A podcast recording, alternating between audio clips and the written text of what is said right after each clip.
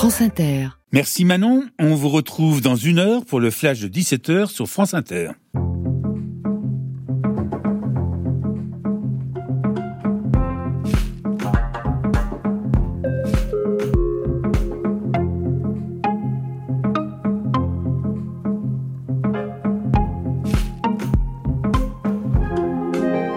La rencontre avec l'inconscient est une aventure. On vous emmène cette semaine avec Jean-Pierre Winter. Bonjour et bienvenue dans l'inconscient. Après vous avoir parlé du choix du prénom, l'actualité mondiale, faite de guerres et de divers désordres, m'a conduit à partager avec vous quelques réflexions sur le malaise individuel et collectif que nous ressentons. Dès l'origine, la psychanalyse s'est élaborée en interrogeant simultanément la dimension individuelle du psychisme et sa dimension collective. La théorie de l'inconscient s'est associée à de nombreuses études portant sur l'art, les religions, l'histoire et les mouvements politiques. C'est ainsi que des textes majeurs de Freud et de son école ont permis de postuler que certains phénomènes de la vie psychique font écho à la vie de la cité et réciproquement. Nous allons aujourd'hui en proposer une lecture à partir de l'analyse par Freud du malaise dans la civilisation pour tenter de montrer comment les souffrances de l'individu s'insèrent dans un monde vécu comme anxiogène, violent et de plus en plus incertain. L'inconscient avec Jean-Pierre Winter sur France Inter. En 1940, Arthur Kessler, le grand écrivain hongrois, publie son chef-d'œuvre Le zéro et l'infini. En pleine Seconde Guerre mondiale, il explore à travers l'histoire de son héros Roubachoff la question des relations complexes et souvent contradictoires entre les dimensions subjectives et collectives des actions humaines. C'est l'histoire d'un héros d'une révolution communiste, membre éminent du parti, qui est subitement arrêté et accusé de conspiration contre l'État comme ce sera le cas une décennie plus tard du leader tchèque dont le martyr fut mis en image dans le film L'aveu de Costa Gavras. La direction du parti a demandé un procès verbal qui reflète l'ensemble de vos activités. C'est en 47 à Genève que j'ai établi des rapports d'espionnage avec Noel Field, l'agent américain bien connu. Mais c'est impossible. Le parti a approuvé cette formulation. Faites comme lui. Montrez que vous êtes bon communiste. Mais vous me faites signer que je suis un espion trotskiste. Et c'est parce que vous êtes encore communiste que vous avez réussi à démasquer toutes vos fautes. Les aveux sont la forme supérieure de l'autocritique. Hein? Le livre suit son parcours depuis son arrestation jusqu'à son exécution.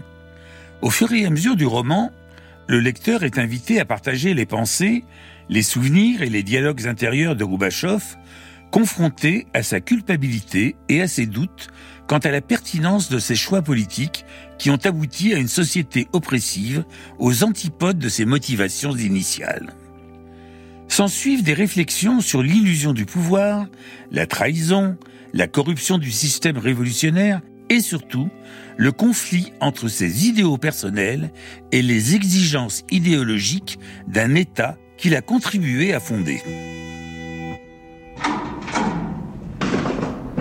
Ces dialogues intérieurs sont entremêlés de comptes rendus d'interrogatoires et de tortures visant à obtenir de lui des aveux publics de culpabilité présentés comme nécessaires à la poursuite du projet révolutionnaire. C'est alors qu'il est en proie à une impossible issue logique qui le sortirait de ses tourments que lui revient se souvenir. Je cite. Dans son enfance, il avait en réalité voulu apprendre l'astronomie. Tout cela pour faire autre chose pendant 40 années. Pourquoi le procureur n'avait-il pas demandé accuser Roubachoff Qu'en est-il au juste de l'infinité? Il n'aurait pas su quoi répondre et c'était ici, oui, que se situait la véritable source de sa faute. Conclut-il. En somme, comme aurait dit Lacan, Roubachoff se sentait infiniment coupable, non des crimes commis au nom de son action politique, aux conséquences catastrophiques, mais coupable d'avoir cédé sur son désir. C'est, isolé dans sa cellule, et, les membres encore meurtris par les dernières tortures, qu'il se retrouve dans un étrange état d'excitation. Ensuite, je cite, Il avait eu honte. Le parti condamnait les états de ce genre. Il les qualifiait de mysticisme petit bourgeois, de fuite dans la tour d'ivoire. Il disait que c'était une manière de détourner les gens de leur mission, une trahison à l'égard de la lutte de classe. Cette injonction du parti, ce mépris pour la dimension subjective de l'existence, ne se révélera à Roubachoff, comme à celle de nombreux leaders totalitaires, qu'à l'heure de la mort où se règlent les comptes, à l'heure que les religieux appellent le jugement dernier, qui est un jugement sur notre action dans notre vie. Alors, apparaît que ce que le parti dit, explicitement ou implicitement, fonctionne comme un surmoi collectif venant s'ajouter aux exigences du surmoi individuel, héritier incorporé des interdits parentaux. C'est vrai, quel que soit le parti, la religion ou la secte, dès lors qu'un ou plusieurs leaders savent lui prêter leur voix au nom du bien ou d'un monde futur. Une psychanalyse est-elle à se déprendre de ce surmoi ou à s'y identifier est une question que je laisserai pour le moment sans réponse.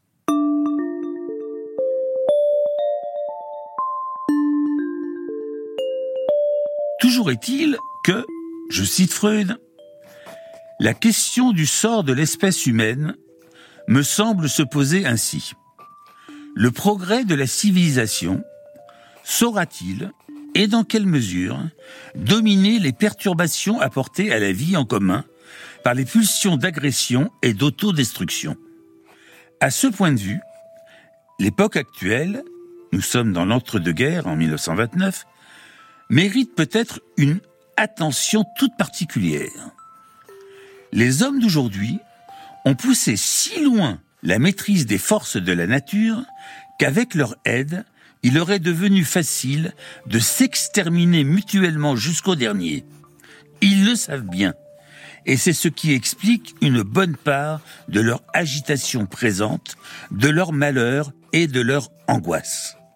Et maintenant, il y a lieu d'attendre que l'autre des deux puissances célestes, l'éros éternel, tente un effort afin de s'affirmer dans la lutte qu'il mène contre son adversaire non moins immortel. L'adversaire en question, c'est Thanatos, la mort.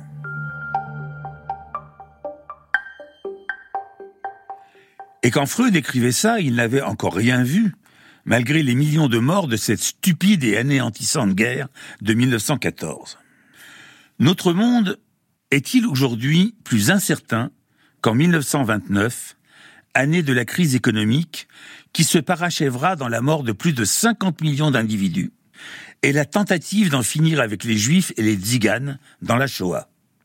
Ce qui se déroule sous nos yeux, ouverts ou fermés, aujourd'hui, sera-t-il pire que ce que nous avons connu après Auschwitz et Hiroshima-Nagasaki Toujours dans Malaise dans la civilisation, Freud avance ceci. L'homme n'est point cet être débonnaire, au cœur assoiffé d'amour, dont on dit qu'il se défend quand on l'attaque, mais un être au contraire qui doit porter au compte de ses données instinctives une bonne somme d'agressivité. Pour lui, par conséquent, le prochain n'est pas seulement un auxiliaire et un objet sexuel possible, mais aussi un objet de tentation.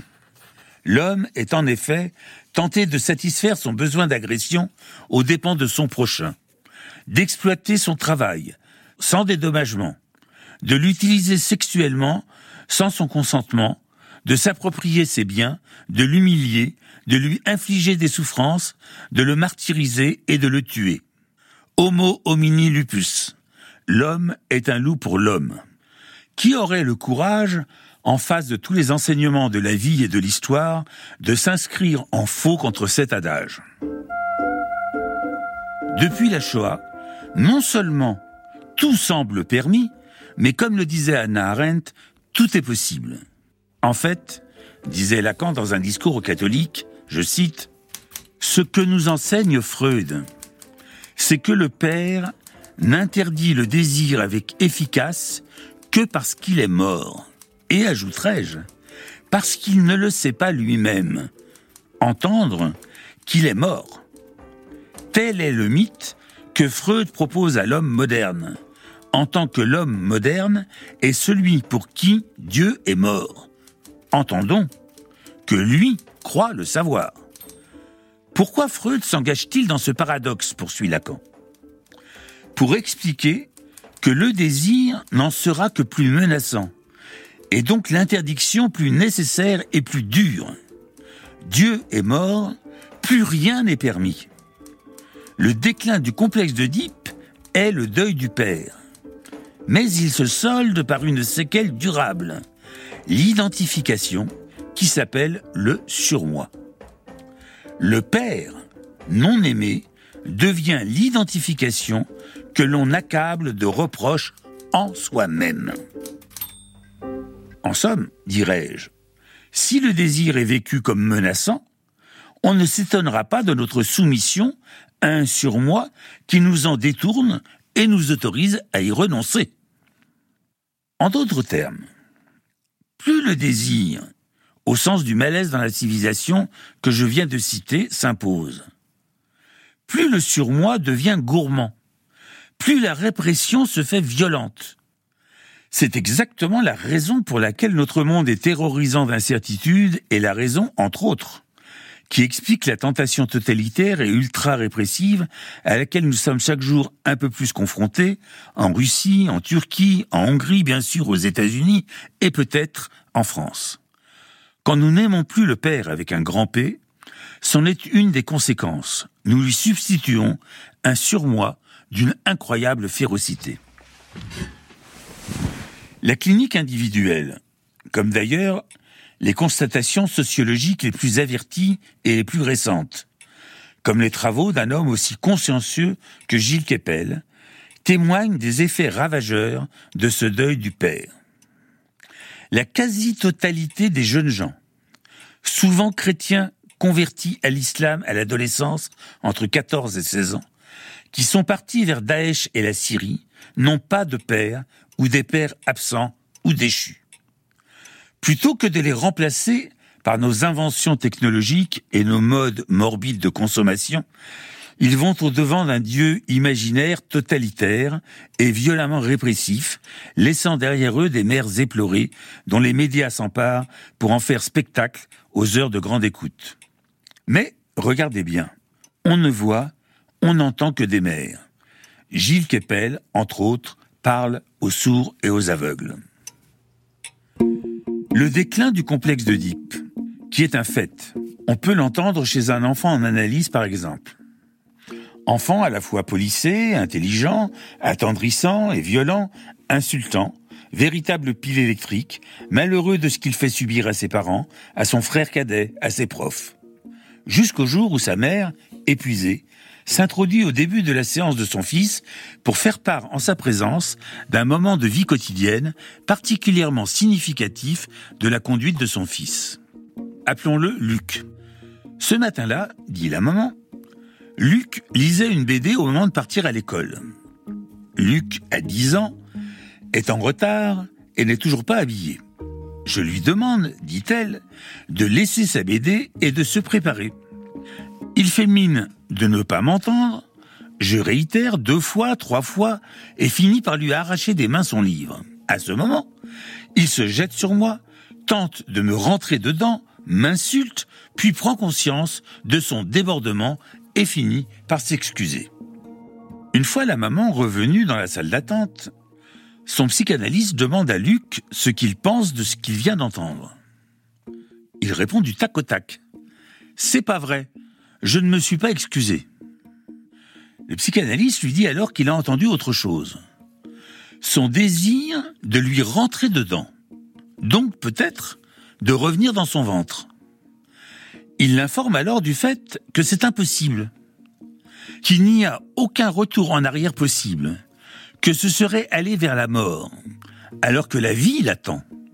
Mais surtout, Arborant un visage sévère, son psychanalyste ajoute non seulement ce n'est pas possible, mais qu'en plus c'est interdit.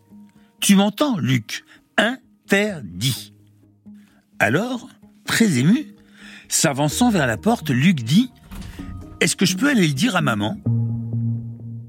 Sa maman, en l'occurrence, représente l'incertitude d'un monde qui livre un enfant à sa destructivité, faute de lui avoir proposé quelqu'un pour lui signifier que son amour éperdu pour sa mère est un héros confondu avec un dieu noir, comme dans les mystères antiques. Ce que Luc veut dire à cette mère, intrusive malgré elle, c'est qu'elle le voue à chercher des solutions dramatiques à son absence de limite. Son absence à elle est celle de son père. L'autre, interdicteur absent, s'incarne aujourd'hui comme hier dans des figures politiques qui semblent être tous les jours plus désirables par un nombre tous les jours plus important. Together, we will make America great again. Environ 18% de la population des États-Unis vit en dessous du seuil de pauvreté et se choisit un leader multimilliardaire par exemple. Pauvres qui se condamnent cyniquement à idéaliser un sauveur qui les soulage momentanément du poids d'un surmoi toujours plus rapace. Dans ce monde, L'incertitude n'est que le masque d'une certitude. Le sujet du doute, nous apprend la clinique des névrosés obsessionnels, est le sujet de la certitude refoulée. Qu'est-ce qui est refoulé et depuis quand? Primo Levi le faisait dire à un gardien de camp de concentration, Ici, il n'y a pas de pourquoi. Cette phrase ne cesse pas de résonner en moi comme étant d'une toujours plus grande actualité au fur et à mesure que se développent les instruments de notre technologie informatique ou biologique. La question du pourquoi a cessé d'être première au profit d'un genre inédit de stoïcisme où règne le c'est comme ça. Évidemment, dans ce contexte, la psychanalyse marche à contre-courant et fait figure d'idéologie réactionnaire auprès de progressistes, entre guillemets, autoproclamés, qui se veulent l'avant-garde d'une société qui refuse globalement de se reconnaître sous l'emprise d'un néo-totalitarisme qui ne dit pas son nom et qui promet des lendemains qui chantent. Le c'est comme ça entre en harmonie avec les progrès, entre guillemets, toujours autoproclamés, de la science ou de la technique biologique qui promettent de fabriquer un homme nouveau, un homme augmenté, dont la conception même se mécanise et se déshumanise jusqu'à imaginer de faire des enfants dans des utérus artificiels, malgré ce que nous apprend à contrario la recherche en épigénétique qui décrit l'importance des toutes premières relations sensorielles de l'homme en construction.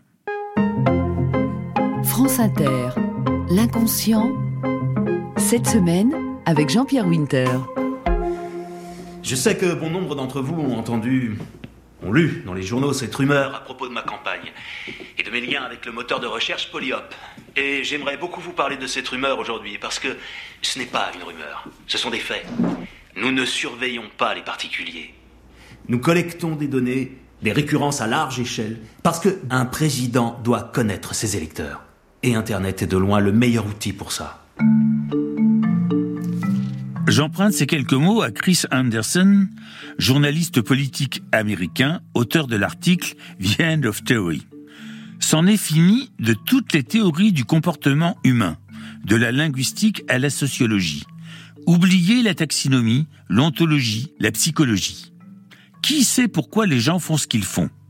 L'essentiel, c'est qu'ils les font, ces choses et nous pouvons à présent le repérer et les mesurer avec une exactitude sans précédent.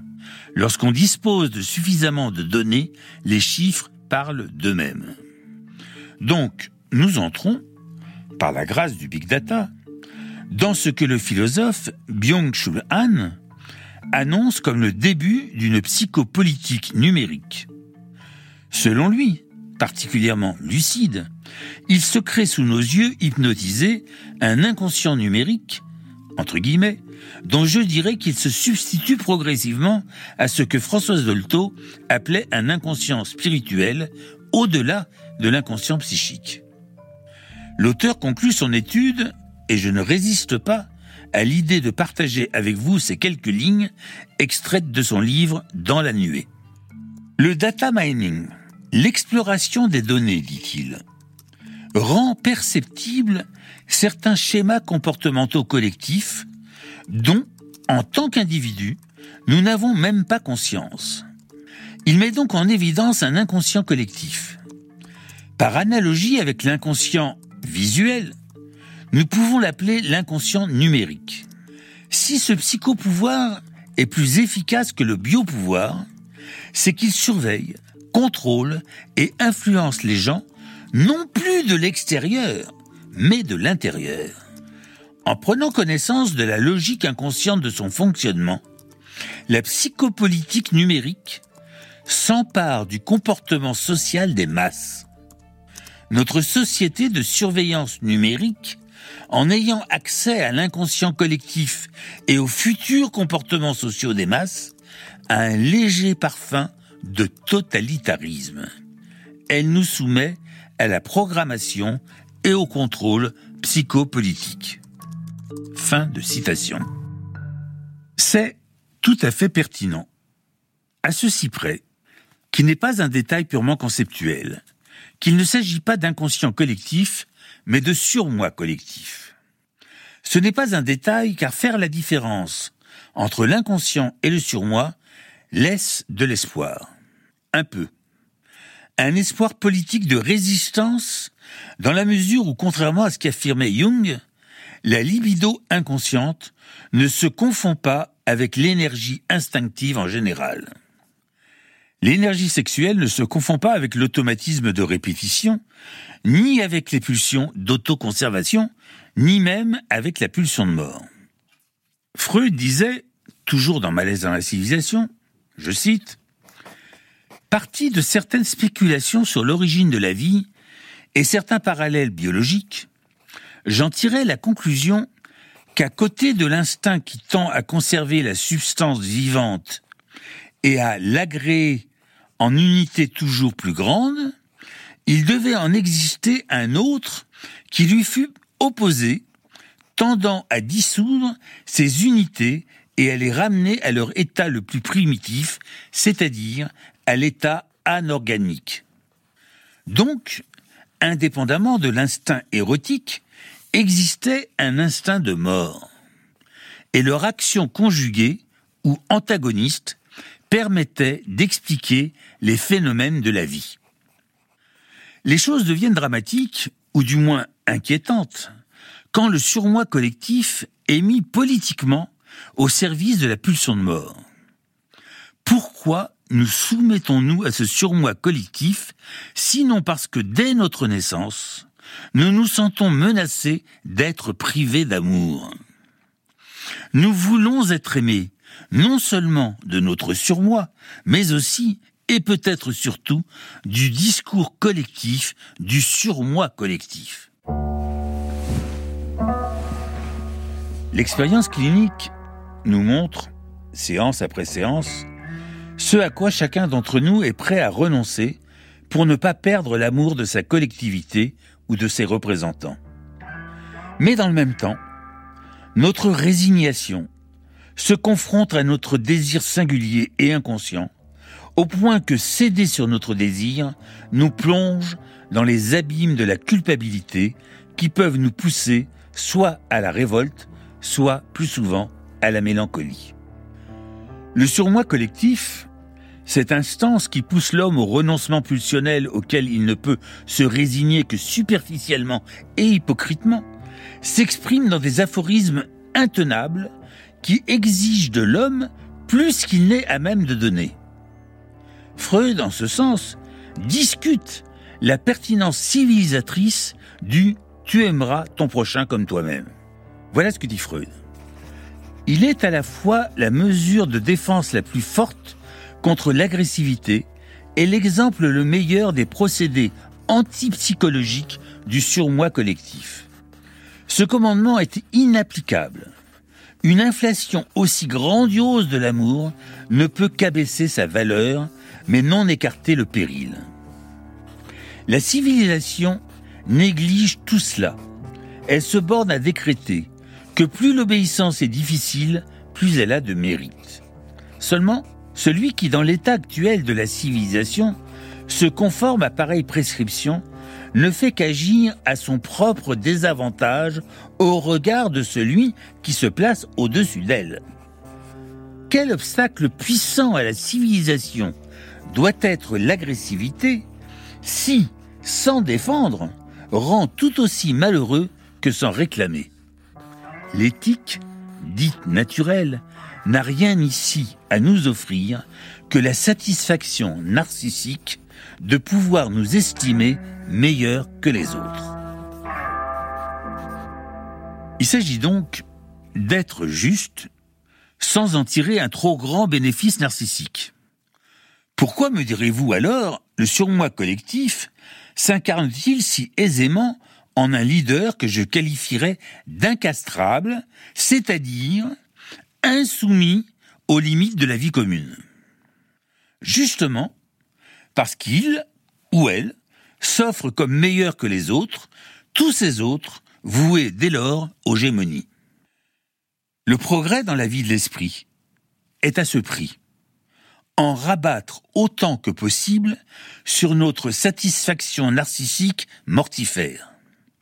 Mais le monde contemporain semble nous inviter à ne plus le payer, en exaltant les charmes d'un individualisme toujours plus radical. Que faire sinon résister à la prise de pouvoir de la pulsion de mort telle qu'elle se dévoile dans le consumérisme délirant, le règne des images idolisées, les objets du quotidien contemporain voués à la réduction du champ du langage et de la parole? Que faire contre la réduction des identités réduites à une appartenance religieuse ou à un mode particulier de jouissance? Que faire contre le pourtoutisme qui veut effacer la différence des sexes en compliquant dès leur plus jeune âge pour les tout petits l'épanouissement de ce que Françoise Dolto appelait l'être allant devenant dans le génie de son sexe? Sans doute, pas grand-chose. Sinon ralentir le processus en résistant au nom d'une transcendance qui rassemble les hommes et les femmes dans un au-delà de leur finitude, de leur soma, de leur corps, qui n'est en somme que leur futur cadavre. Au-dessus, au-delà, comme on voudra, il y a ce fait que nous refoulons. Nous parlons. Nous sommes, comme disait Lacan, des par-lettres, qui oublient que le seul fait de dire est plus important que ce qu'on dit. Dire les choses, c'est déjà résister. Et c'est ce à quoi nous invite une psychanalyse résolument insoumise aux idéaux religieux, politiques ou médicaux. Comme le disait Freud, être psychanalyste, je cite, doit protéger l'analyse contre les médecins et contre les prêtres. Il n'est pas utile d'être médecin si l'on admet que la formation médicale, d'une importance capitale dans le registre somatique, est inutile pour appréhender les phénomènes psychiques. La psychanalyse table uniquement sur l'échange de paroles. Or, parler, c'est ça l'amour. J'en ai la preuve tous les jours à l'écoute de ceux qui me font assez confiance pour parler en ma présence, souvent silencieuse. Ils parlent, et ça les rend aimants, quelquefois haineux, il faut bien le dire. C'est ça le transfert. Et le transfert, c'est l'amour. Lacan, toujours lui, disait Il est donc clair que c'est en parlant qu'on fait l'amour. Et c'est bien la seule chose qui soit universelle. Si Eros est bien un principe d'union, c'est parce que les hommes et les femmes parlent. Je n'ai pas dit se parlent. Ils parlent chacun de leur côté et quelquefois, ça fait tilt au moment de la rencontre. Après, chacun retourne de son côté. Mais notre monde en pleine mutation tend à ne plus rien savoir de la parole. Il nous impose de communiquer avec des machines qui nous ordonnent. Faites le 1, faites le 2, dites oui ou non à la machine, etc. Résister, ralentir ce processus déshumanisant, c'est œuvrer pour préserver des espaces de parole et donc œuvrer pour la culture dont Freud diagnostique le malaise. Mais loin de moi la pensée d'idéaliser la culture comme moyen d'en finir avec la barbarie. J'ai trop présent à l'esprit le fait que les massacres de 39-45 ont été fomentés par un peuple, le peuple allemand, la patrie des grands philosophes qui magnifiait la culture. Et je ne crois pas que tout soit affaire de langage ou de parole. Il y a le réel. Et le réel, s'il peut être symbolisé, voire imaginé, est hors langage. Il est, dit Lacan, ce contre quoi on se cogne. Ce n'est pas pour rien que nous sommes tentés de construire des murs. Ils nous font signe du côté du réel. Il paraît même que la seule construction humaine qu'on aperçoit depuis l'espace est la Grande Muraille de Chine. La séance est ouverte. Ainsi, nous finissions par nous retrouver ensemble, pris au même piège. Le secrétaire général du parti qui avait ordonné les premières arrestations et le ministre de la Sécurité qui avait mis au point le scénario du procès avec les conseillers soviétiques. Au nom de la République, sont condamnés à la peine de mort. La séance est suspendue. Le monde peut être immonde. Et du point de vue psychanalytique, le danger est imminent, car c'est la culpabilité qui engendre le crime et non le contraire. Et plus encore, la culpabilité inconsciente dont la haine est le reflet conscient. La culpabilité inconsciente, en l'occurrence celle de l'Occident, qui ne s'en remet pas de ses crimes de masse, depuis la conquête de l'Ouest jusqu'au Rwanda en passant par la Shoah, s'exprime en une promotion de la pulsion de mort à laquelle la science apporte sa contribution. Le désir de mourir pour expier, noyau de notre commune mélancolie, se transforme pour certains en désir de tuer, désir qui peut se muter en jouissance. Une jouissance ordonnée par le surmoi, mais jouissance heureusement limitée, pour la plupart d'entre nous, par le signifiant, qui se trouve avoir deux faces, comme le dieu romain Janus. C'est pourquoi, quand bien même au début aurait été le verbe, cela n'a rien de rassurant, puisque rien ne nous dit que le Verbe nous veut du bien. Les fées qui se penchent sur le berceau du nouveau-né peuvent être des sorcières, comme dans le Macbeth de Shakespeare. Au tréfonds du bien que je veux à l'autre, j'y une jouissance nocive, ce qui ne rend pas facile d'aimer. Paradoxe qui s'exprime dans l'ambiguïté d'une formule comme ⁇ je me mets à ta place ⁇ qui signifie en même temps ma compassion consciente et mon désir inconscient de prendre ta place. Raison en quelque sorte qui autorise Freud à ne pas adhérer mécaniquement au commandement de l'amour du prochain. Il en est même, en tant que clinicien, effaré, effrayé. Car le prochain est comme moi, pense-t-il, un être habité par le mal que je peux lui vouloir. De plus, je ne donne pas ce que j'ai de plus précieux, mon amour donc, à n'importe qui prévenu que je suis de cette méchanceté foncière qu'il recèle, même à son insu, comme je l'abrite moi-même. Méchanceté que je n'ose pas approcher, car à la reconnaître moralement, je n'aurai pas d'autre solution que de la retourner contre moi-même.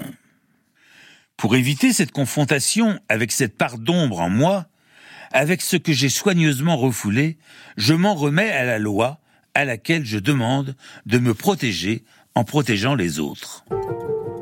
Aussi le monde devient-il incertain quand la loi s'évanouit.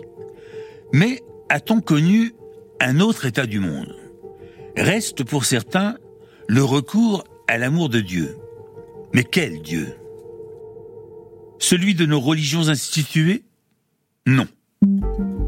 Celui de l'enfant qui, tel qu'en parle l'ami de Nietzsche, de Rilke et de Freud, Lou Andreas Salomé, qui disait dans son livre Création de Dieu, je cite, Car il faut bien dire qu'aucune créature ne reçoit immédiatement que l'enfant, en même temps que l'existence, ce qui est inhérent, la détresse et la dépendance. Et cependant, dans aucune autre créature, L'insouciance et l'aptitude à la foi ne sont en compensation aussi grandes que chez l'enfant, qui, indifférent au doute et à la raison, se construit l'univers dont il a besoin de même qu'il est capable de se construire à partir d'un rien un espace de jeu et d'y être heureux avec ce profond sérieux de l'enfant qui croit créer ce qu'il joue. N'est-ce pas ce rien, plutôt que ce tout imposé par le surmoi, que nous pouvons reconquérir dans une analyse en renouant avec cette liberté créatrice de l'enfant?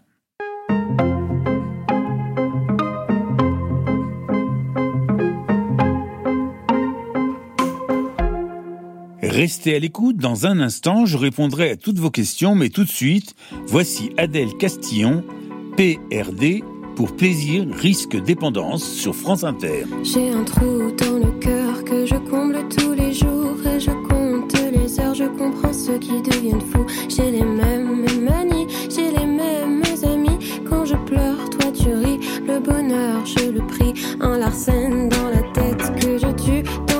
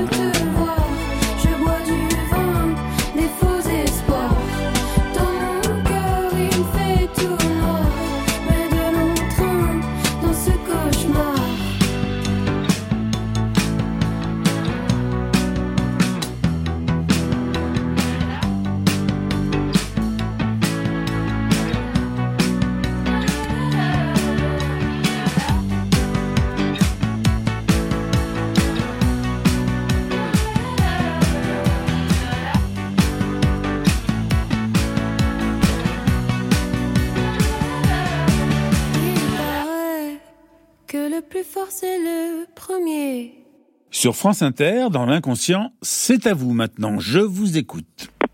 Bonjour, je m'appelle Caroline et je voudrais laisser un message pour Jean-Pierre Winter.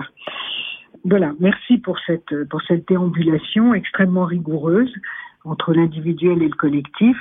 Votre argumentation est tellement serrée qu'il faudrait parfois s'y prendre à deux fois pour la saisir complètement.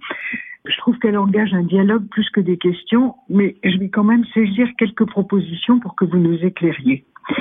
Il y a toujours chez les psychanalystes des formules euh, extrêmement percutantes qu'on n'ose pas interroger parce qu'on a peur d'être euh, ignorant ou d'être pris pour un idiot. Mais je vais quand même vous en proposer quelques-unes pour que vous réagissiez. La première, c'est des, formules que vous avez vous-même utilisées, bien sûr. La première, ça serait céder ou pas sur son désir. Qu'est-ce que ça veut dire exactement? Une autre formule, c'est la culpabilité engendre le crime et non l'inverse. Là aussi, c'est extrêmement intéressant, mais vous pourriez peut-être développer. Enfin, il y a une question plus générale que je voudrais vous poser. Freud a largement dépassé le cadre de la cure individuelle dans plusieurs textes, ceux que vous avez évoqués, mais aussi évidemment Totem et Tabou ou euh, Moïse et le monothéisme. Il est le seul à pouvoir s'exprimer au nom de la psychanalyse puisque c'est lui qui l'a inventé. Mais aujourd'hui, lorsque les psychanalystes s'expriment dans le social, est-ce que c'est au nom de la psychanalyse? Je vous remercie. Bonjour Caroline et merci pour ces questions très importantes. Tout d'abord, je voudrais dire, il n'y a pas de questions idiotes, il n'y a que des réponses qui risquent de l'être. En effet, certaines formules méritent d'être développées. Par exemple, ne pas céder sur son désir, dans la mesure où céder sur son désir serait source de culpabilité. Ça signifie que il nous arrive dans l'existence de renoncer à ce qu'on désire profondément, à ce désir dont Freud dit qu'il est indestructible, donc ce désir qui se puise dans notre énergie, dans notre enfance, dans notre libido, il nous arrive d'y renoncer au nom de la satisfaction des instances ou des institutions qui nous entourent. Par exemple, les parents, par exemple, la société en général, ce que j'ai appelé les exigences surmoïques collectives. Donc, en fait, céder sur son désir, c'est faire des compromis en oubliant qu'on est un être désirant avec sa particularité qui est le désir du sujet qui naît. Ensuite, vous m'interrogez sur ce que signifie le fait que la culpabilité précède le crime. En fait, c'est un constat que font les criminologues quand ils s'intéressent vraiment profondément à la psychologie du criminel. On remarquera, dans ces cas, que le sujet se sent coupable, mais, et c'est là le point important, il ne sait pas de quoi il se sent coupable. Et comme il ne sait pas de quoi il se sent coupable, il cherche à commettre un acte qui donnera à sa culpabilité un objet. Je dis le criminel, mais c'est vrai aussi tout simplement, par exemple, de l'enfant qui se sent coupable sans savoir de quoi et qui va commettre telle ou telle transgression ou telle ou telle bêtise qui lui permettra de se dire je me sens coupable d'avoir fait telle ou telle chose. Le résultat, c'est que l'aveu de culpabilité est en fait, disons, une facilité, une arnaque, puisque le sujet reconnaît qu'il est coupable, mais pas de ce qui a causé cette culpabilité. C'est donc assez complexe, mais dans la plupart des cas, c'est vérifiable. Enfin, vous me dites, est-il légitime que les psychanalystes, comme Freud, proposent des interprétations générales ou ayant vocation à interpréter les phénomènes sociaux et je pense aussi les phénomènes politiques? Ça dépend de quoi on parle. Freud s'est permis de psychanalyser, entre guillemets, des phénomènes comme par exemple la montée du bolchevisme, la montée du nazisme, des phénomènes sociaux massifs et qui interrogeaient certains aspects de l'humanité pour le dire autrement, certains aspects de ce qu'il peut y avoir d'inhumain dans le comportement humain. Donc, il prenait des risques et, par exemple, je pense, disait-il, que les théories économiques qui ignorent totalement la dimension de la pulsion de mort se fourvoient et donc nous conduiront dans l'impasse car la pulsion de mort se fera entendre quoi qu'il en soit.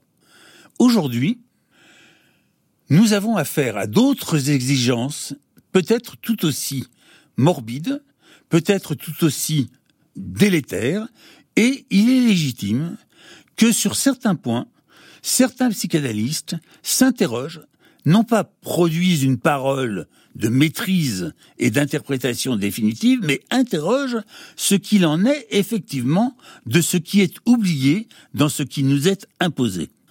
En somme, chaque fois que les psychanalystes ont de nos jours affaire à ce qui leur paraît, à eux et dans le contexte actuel, inhumain dans les comportements humains, il y a lieu qu'ils se prononcent.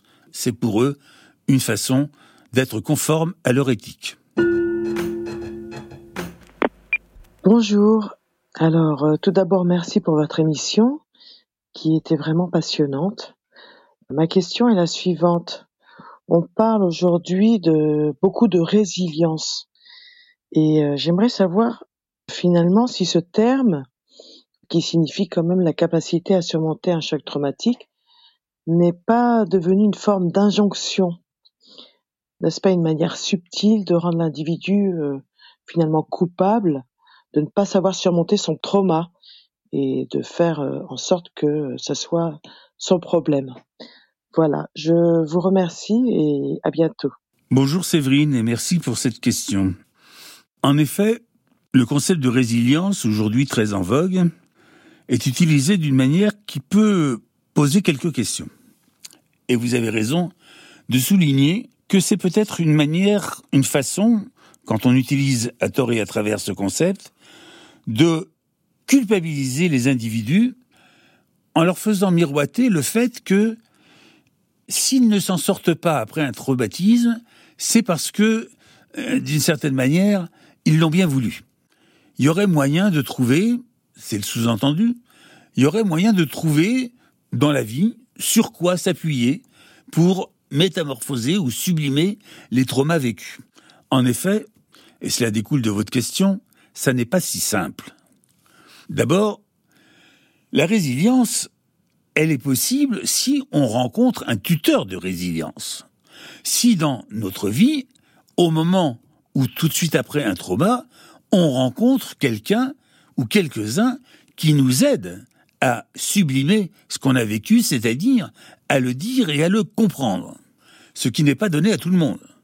Il y a des gens qui, après un traumatisme, se trouvent dans un état de solitude et dans un état de drame tel que personne n'est venu à leur secours.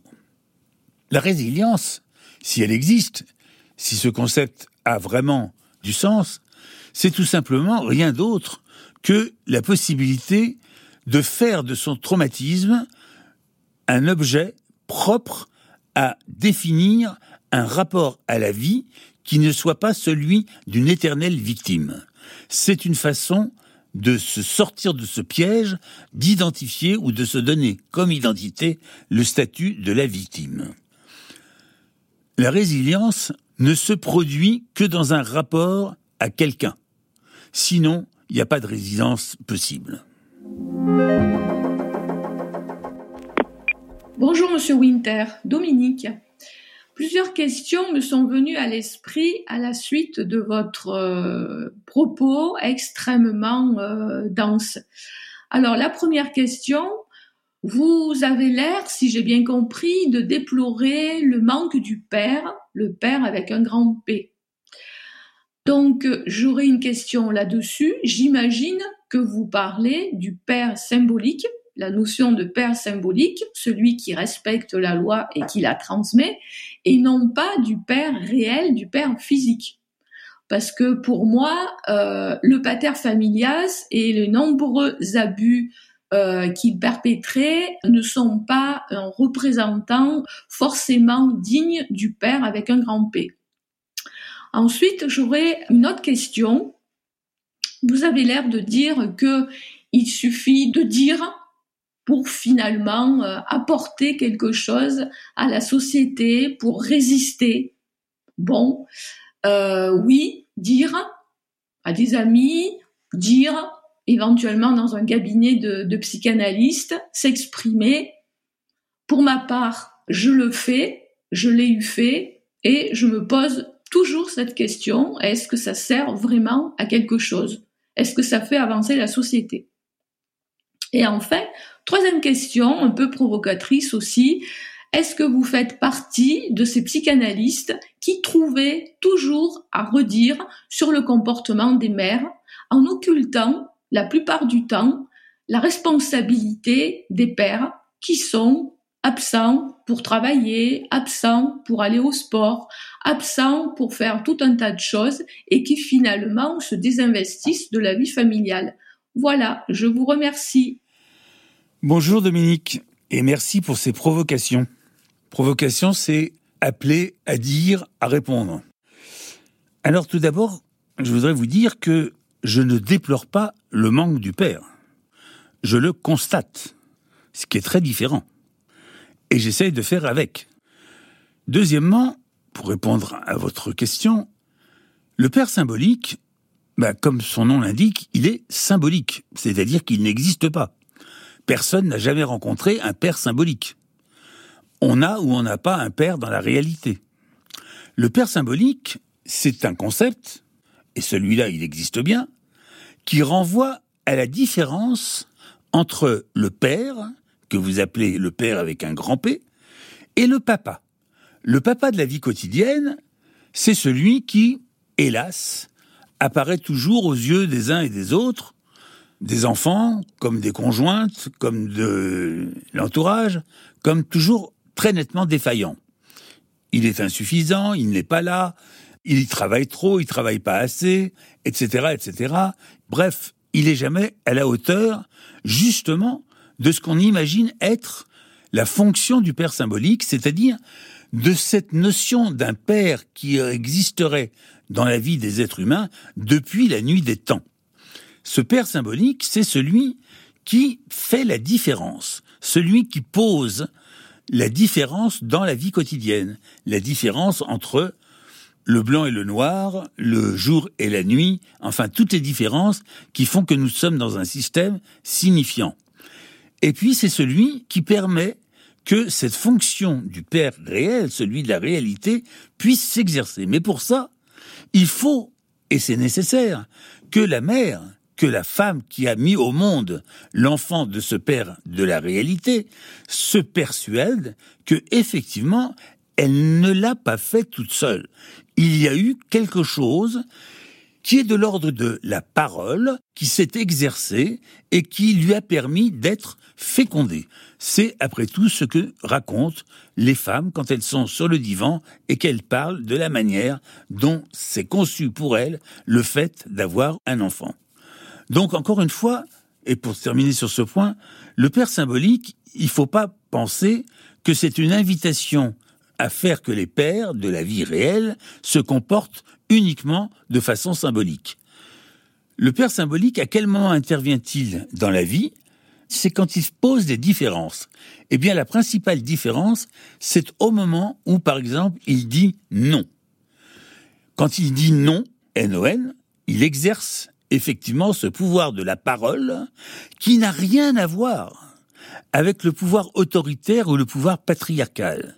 Un père, c'est celui qui dit non à ce qui est interdit, pas par lui, pas par son caprice, mais par la vie en société en général.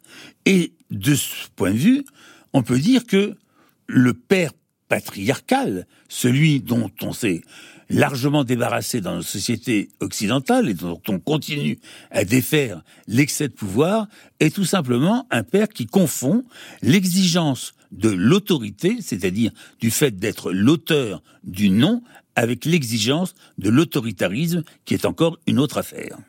Enfin, je vous dirais, je ne fais pas partie de ces psychanalystes, comme vous dites, avec une légère pointe d'ironie, si j'ai bien entendu, qui attribuent tous les torts à la mère. Et d'ailleurs, je serais en cela très freudien, car Freud, lui, au contraire, pensait que la névrose s'origine dans la fonction paternelle et pas dans la fonction maternelle.